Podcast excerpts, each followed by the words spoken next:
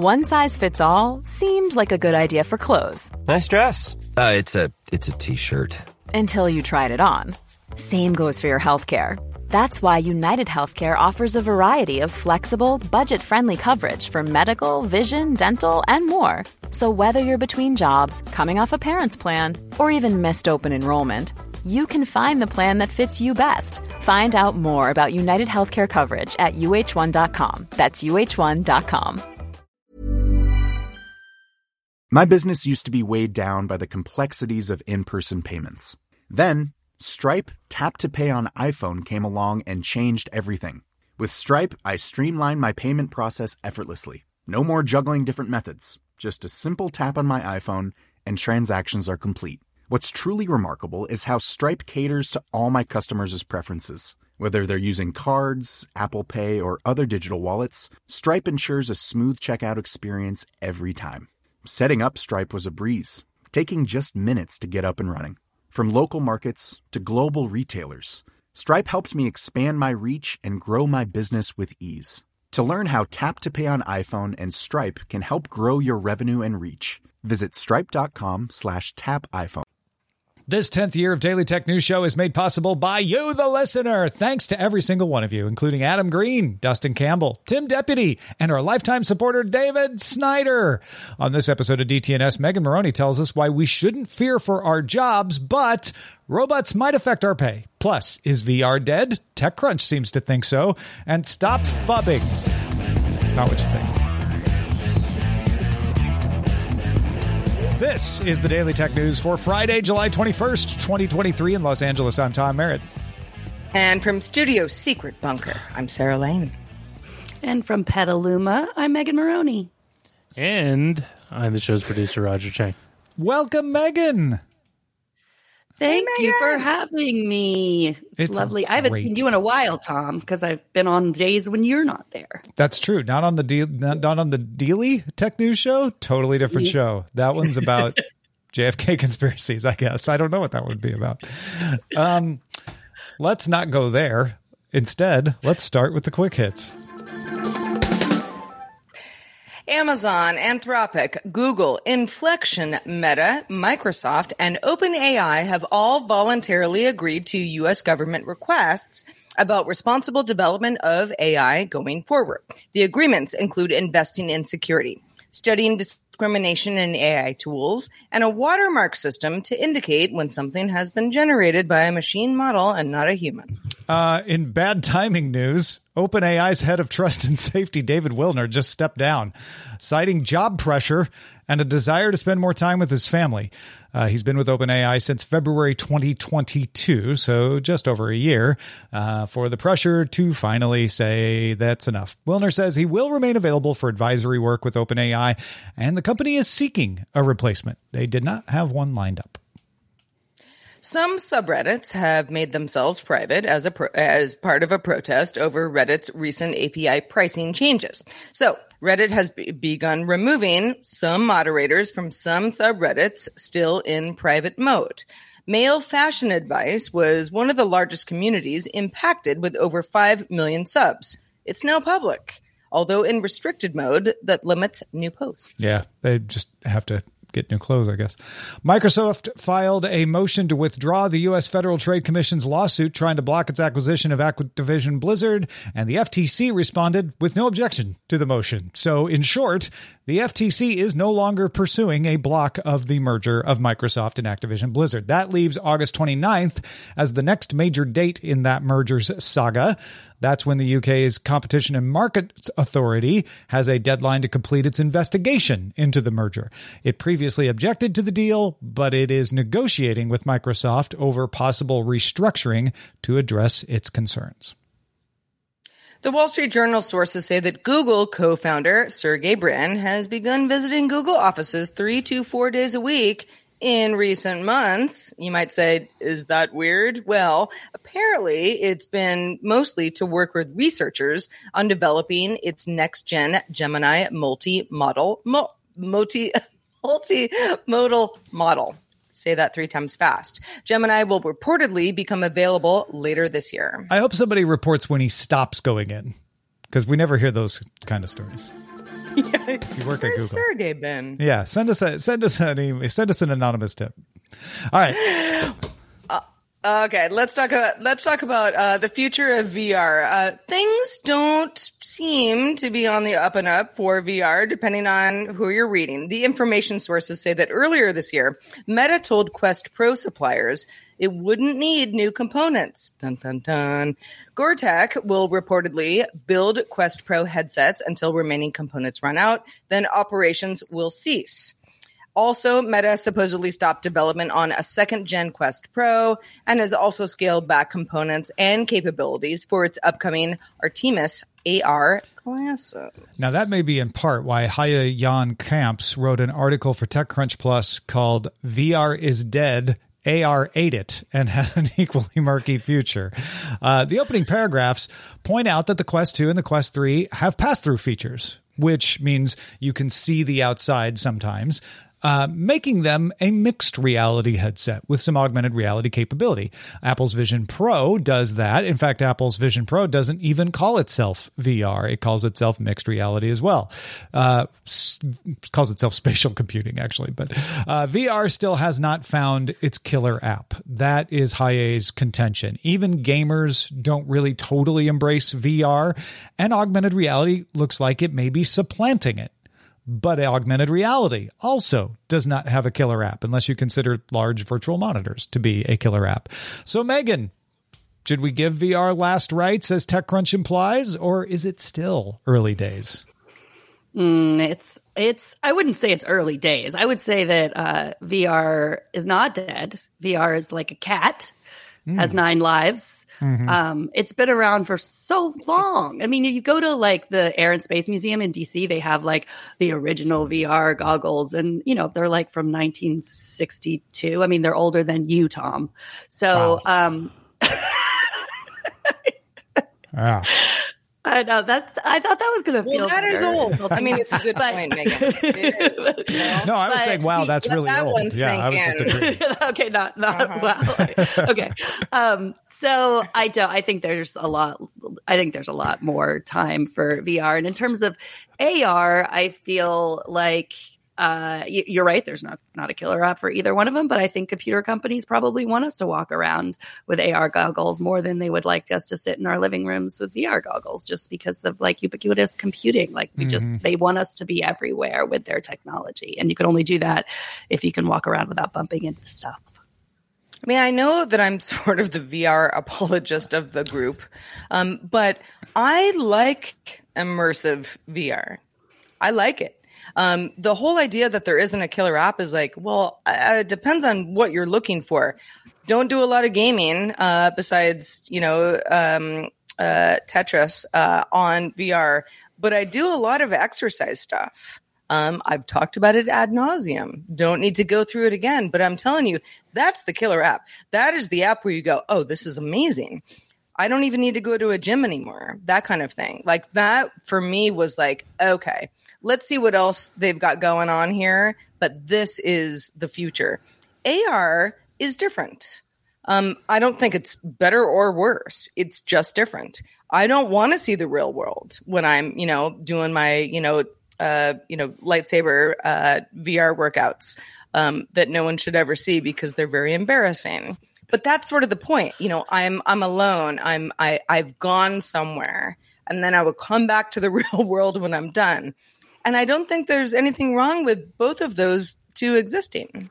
Yeah, I I think the VR is dead is a on, the premise that it has become a function of augmented reality headsets uh, is overstating the case.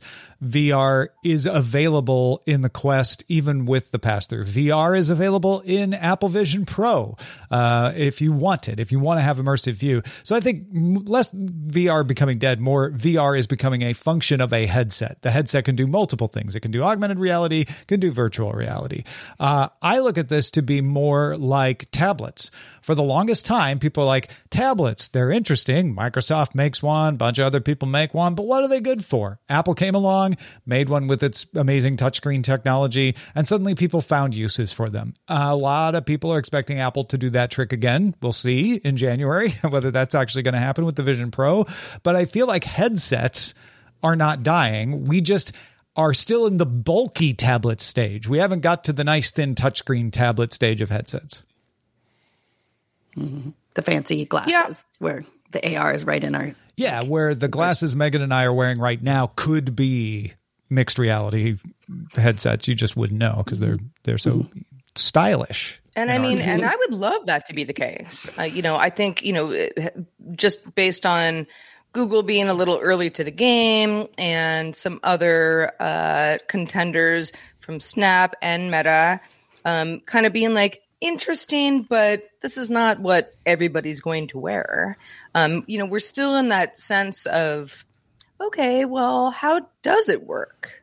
yeah, How does augmented reality make life better rather than stranger? And Interest- you know, I think that's why we get uh, conversations that we're having right now is like where are we going with this? And we're we're still in those like it's like it's like the second cycle of the early days. we uh we're working on a top five that's going to come out on the YouTube channel uh, shortly about uh, 80s home computer flops. But the point isn't to be like ah home computers what a flop. The point is here are the failures that made the successes happen later. They this is how we learned what home computers were good at. We're going through that with these headsets right now. All right. Well, let's talk a little bit about psychology, shall we? Sure. Uh, psychologists at the Nigde Omer Halisdemir University in Turkey, and I apologize if I've butchered that uh, pronunciation, but I did my best, have found evidence showing that married couples who regularly engage in phone snubbing, also known as phubbing, phone snubbing, phubbing, Okay. get it, have lower marriage sati- satisfaction than couples who do not engage in such activities. This study pulled data from questionnaires specifically to married couples in Turkey. So specific, right? The description of phubbing is when people cut off conversations with others in real life to talk or text on their phone. I think many of us have either engaged in that or have been frustrated by the person maybe on the other side of the dinner table doing such things. If two people are doing it at the same time, it's called double phubbing. Sorry. All right. So, I mean, I'm, I'm, I'm going to keep going. Yeah, yep, More yep. on this research. The psychologists created surveys to measure closeness in a marriage with phone use. So they sent out hundreds of phones to married people in Turkey. Uh, uh, they Surveys. They, They sent out hundreds of surveys, not hundreds of phones. Yeah. Can you imagine? Just do it and see if you phub. Uh, married people in Turkey and received back 712 uh, completed surveys. Nearly half and half male to female. The pattern seems to be, at least in this, uh, you know, selected uh, uh, um, study, seem to be couples who reported more phubbing in their home also reported less satisfaction in their marriage. One of the solutions, and this might be obvious to some of you, is that married couples can try turning off their phones more often. Megan, what say you? Uh, well, this is sort of, I mean, this feels like, oh, duh. Like if you're ignoring each other, then, you know, it's not going to be good for your relationship. Um, and one thing you've said that was interesting is like, you've either done this or you've had this done to you. And I feel like we're all always doing this to each other. Like I know within my family, like my kids and I, it's like they're ignoring me, I'm ignoring them. Like, you know, you just sort of the phone sucks you in if you're not careful. Um, and they don't point it out. So like it's good to like point it out all the time. My kids like to call me a screenager whenever I'm on the phone when they're trying to talk to me, which works. Shaming works in this case. Um, yeah, I think it is What is that? Screenager It means you can't get off your screen. You're acting like a teenager Yeah. because you're looking at your screen. ah, right. got well, it, they got make it. fun of it. Uh-huh. It's because, like, you know, there was like I don't know, a couple years ago, there's some like PBS documentary. It's like screenagers. You know, it's like they always make fun of like everyone saying teenagers can never get off their phones, and they're like, "Have you seen my mom?" And so, yeah, things like that. Um, I am a, a kind of a screenager, but yeah, I think you know it's it- interesting. i i and i think i think some of this i know we're talking about mobile devices in general but uh you know i happen to be you know i have a mobile device but if at all possible and i i don't take my laptop with me everywhere but i prefer to be on my laptop and i have had people say to me what are you doing over there like, why are you on your computer all day? And I'm like, why are you on your phone all day? We're doing the same thing.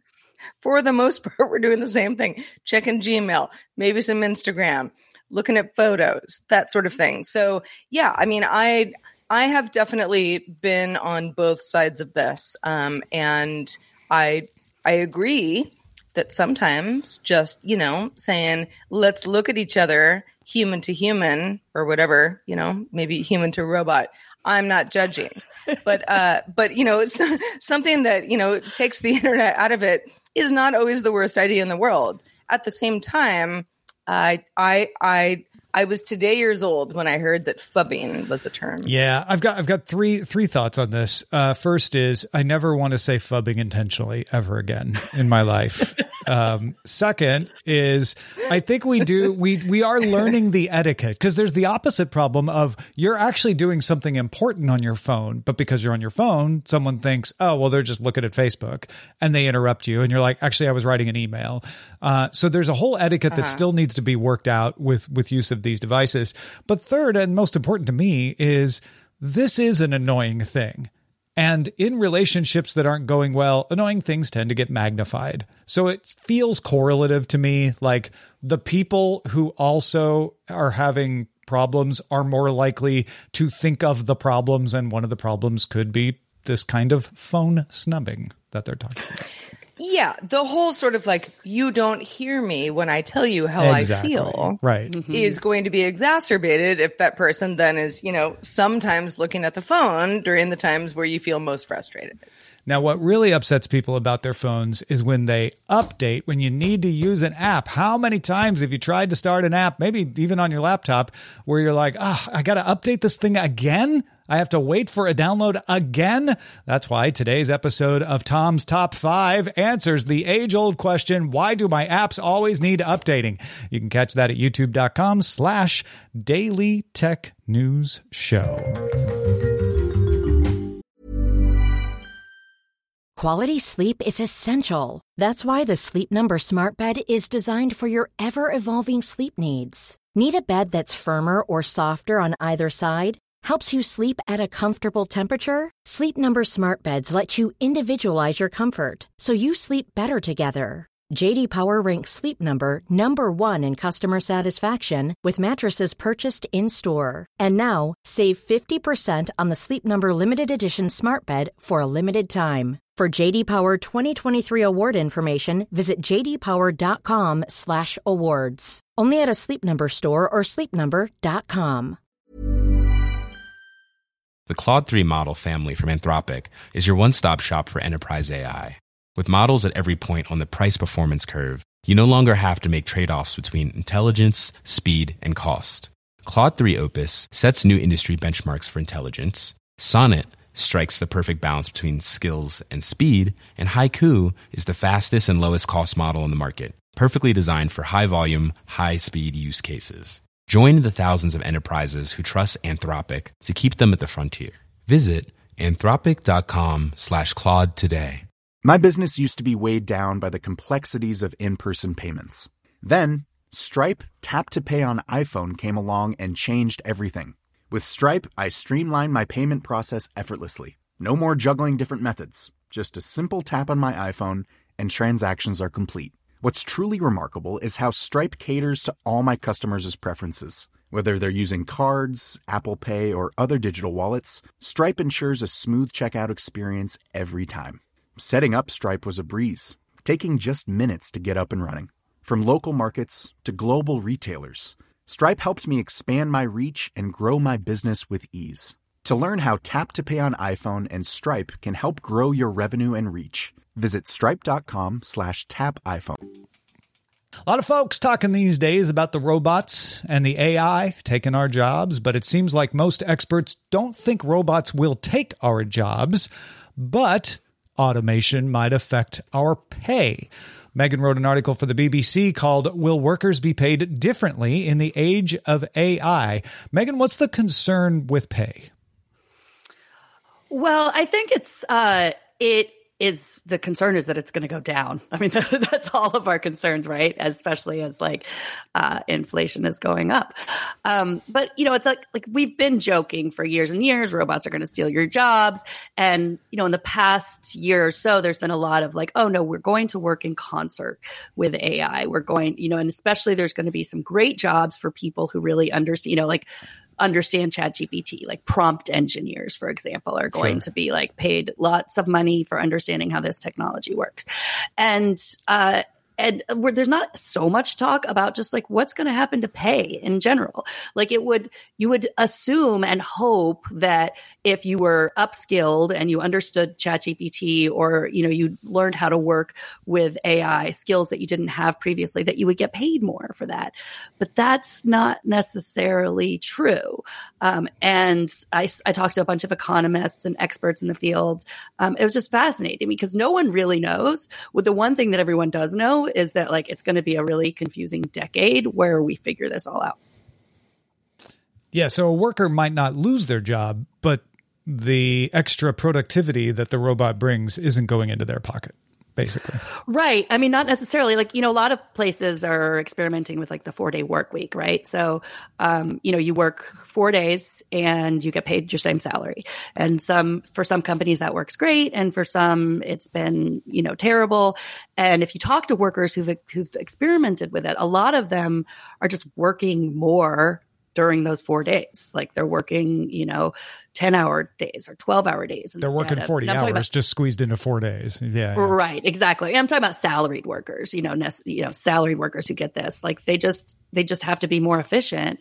Um, and if they can't be that much more efficient, they're just working the same amount of hours. They need the robots. Not that that's bad. No, yeah.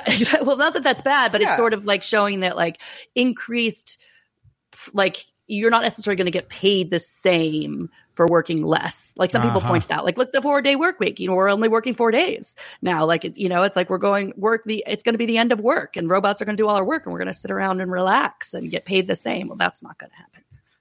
You know, well, for anybody, uh, myself included, being like, well, okay, if I work four days instead of five in a typical work week, but I work the same amount of hours, does that really matter all that much? Obviously, it totally depends on where you work and what you're doing. Do you think that widens pay disparity? Oh, yes. I mean, definitely, because they're going to, well, I mean, it, it could and it could not. So there's one, some, some of the experts I talked to said, like, definitely, because there's just going to be, it's going to be very hard for people to like well first of all like automation comes to service jobs. It's already come to lots of service jobs first. So like those people might lose their jobs or they might have fewer um, shifts for those jobs like fewer full-time service jobs because of the automation. And so that means overall lower salary.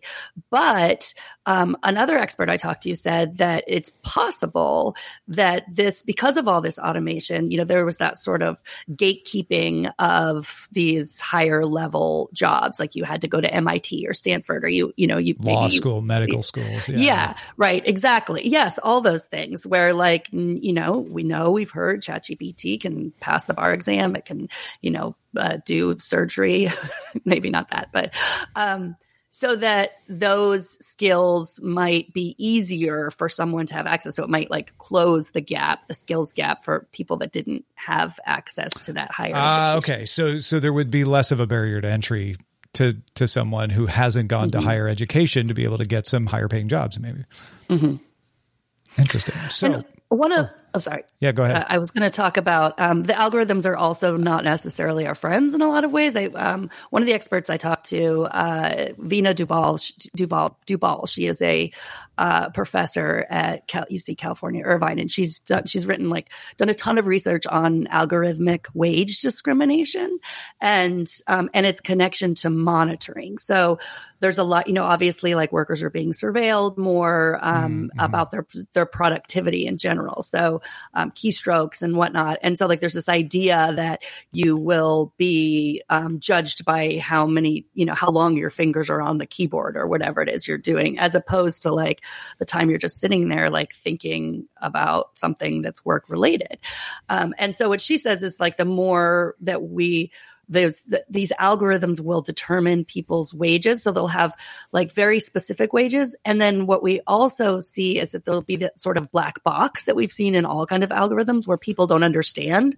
So like to be said, oh, here's your pay based on your productivity but not to really understand what that means and what that means in comparison to someone else is like super frustrating for workers. And they're already doing it. I think they were doing it in um, Japan uh, at IBM to computer scientists. And there were p- workers there, the unions actually said, like, no, you can't do this. This is wrong.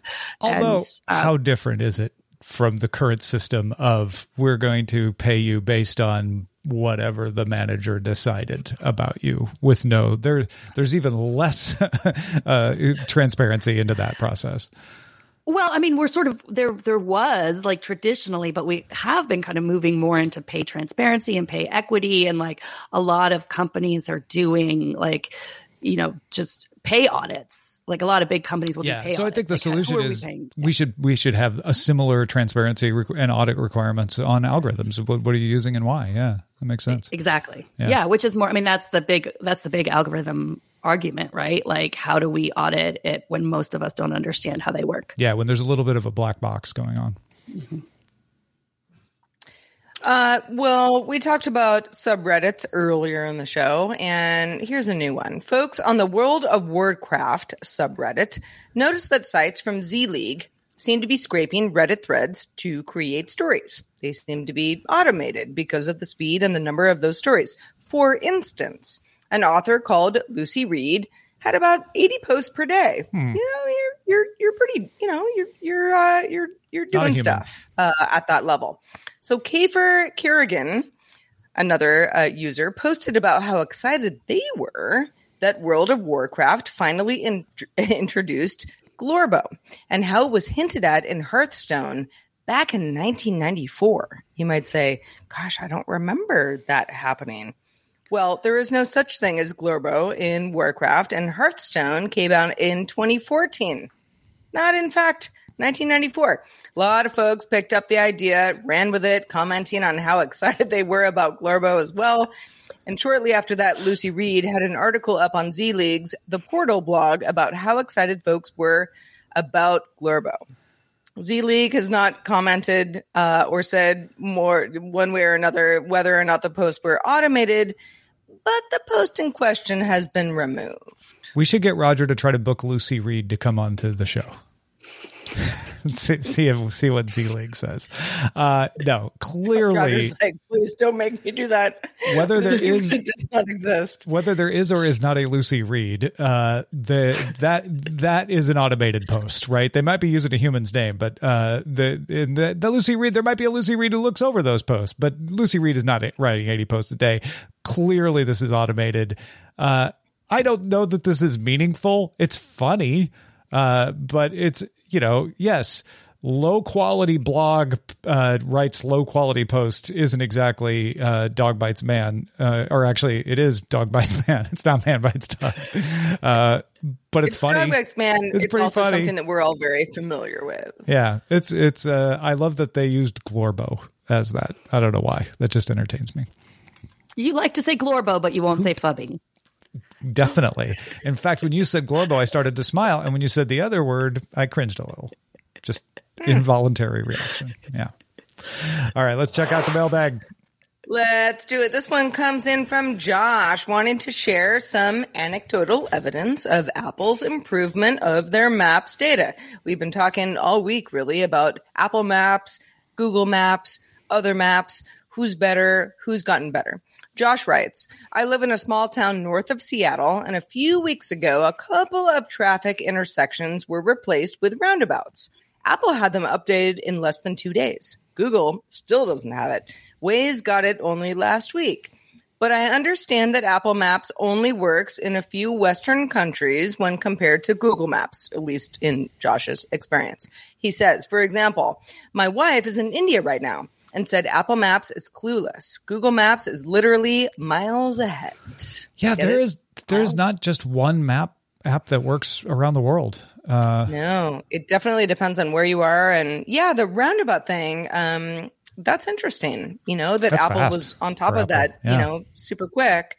Um, probably has to do with the fact that you're near Seattle, but you know, I, I don't it know. could it could be just random chance that they're mapping, you know, service happened to hit that neighborhood at the time that the roundabouts were done. It could be total chance. Maybe they have some like data pipeline into city construction that Google Maps isn't using. I I, I don't Yeah. I don't know why that would happen, but uh, these these things vary from location to location and from time to time too. I know we're going to Korea at the beginning of September, and everyone says don't use Google Maps or Apple Maps, use Naver Maps because Oh. Naver Maps is the only one that has useful data uh, in the country. So it just kind of depends on where you're going. Yeah, yeah. Megan, do you have a you have a strong feeling about a certain Maps app?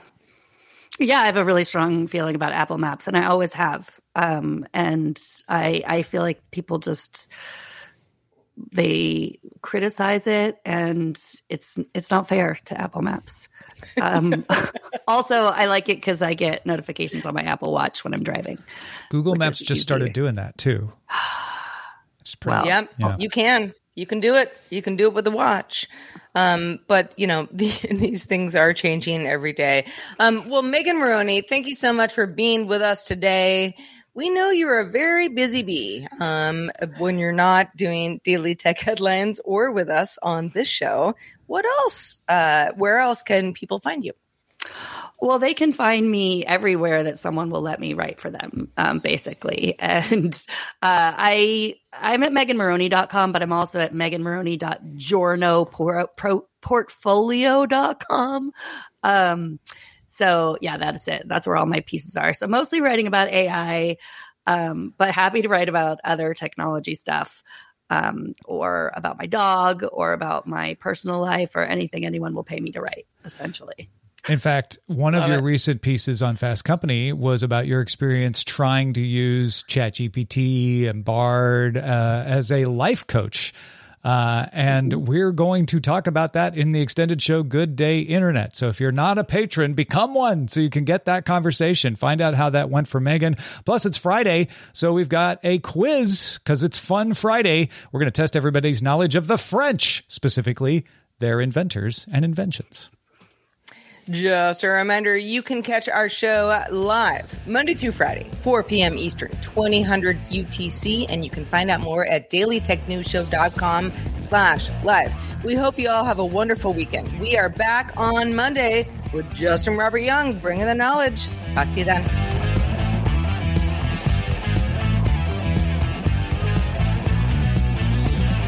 This week's episodes of Daily Tech News Show were created by the following people. Host, producer, and writer Tom Merritt, host, producer, and writer Sarah Lane, executive producer and booker Roger Chang. Producer, writer, and host Rich Stroffolino.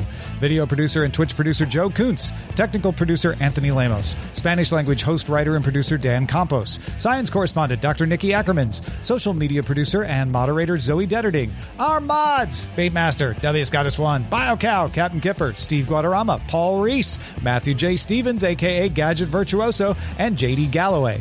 Mod and video hosting by Dan Christensen. Music and art provided by Martin Bell, Dan Lueders, Mustafa A, Acast, and Len Peralta.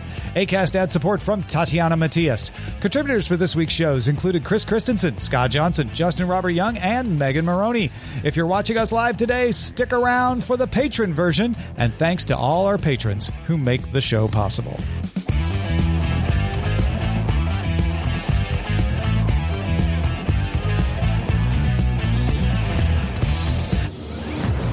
This show is part of the Frog Pants Network. Get more at frogpants.com. Diamond Club hopes you have enjoyed this program.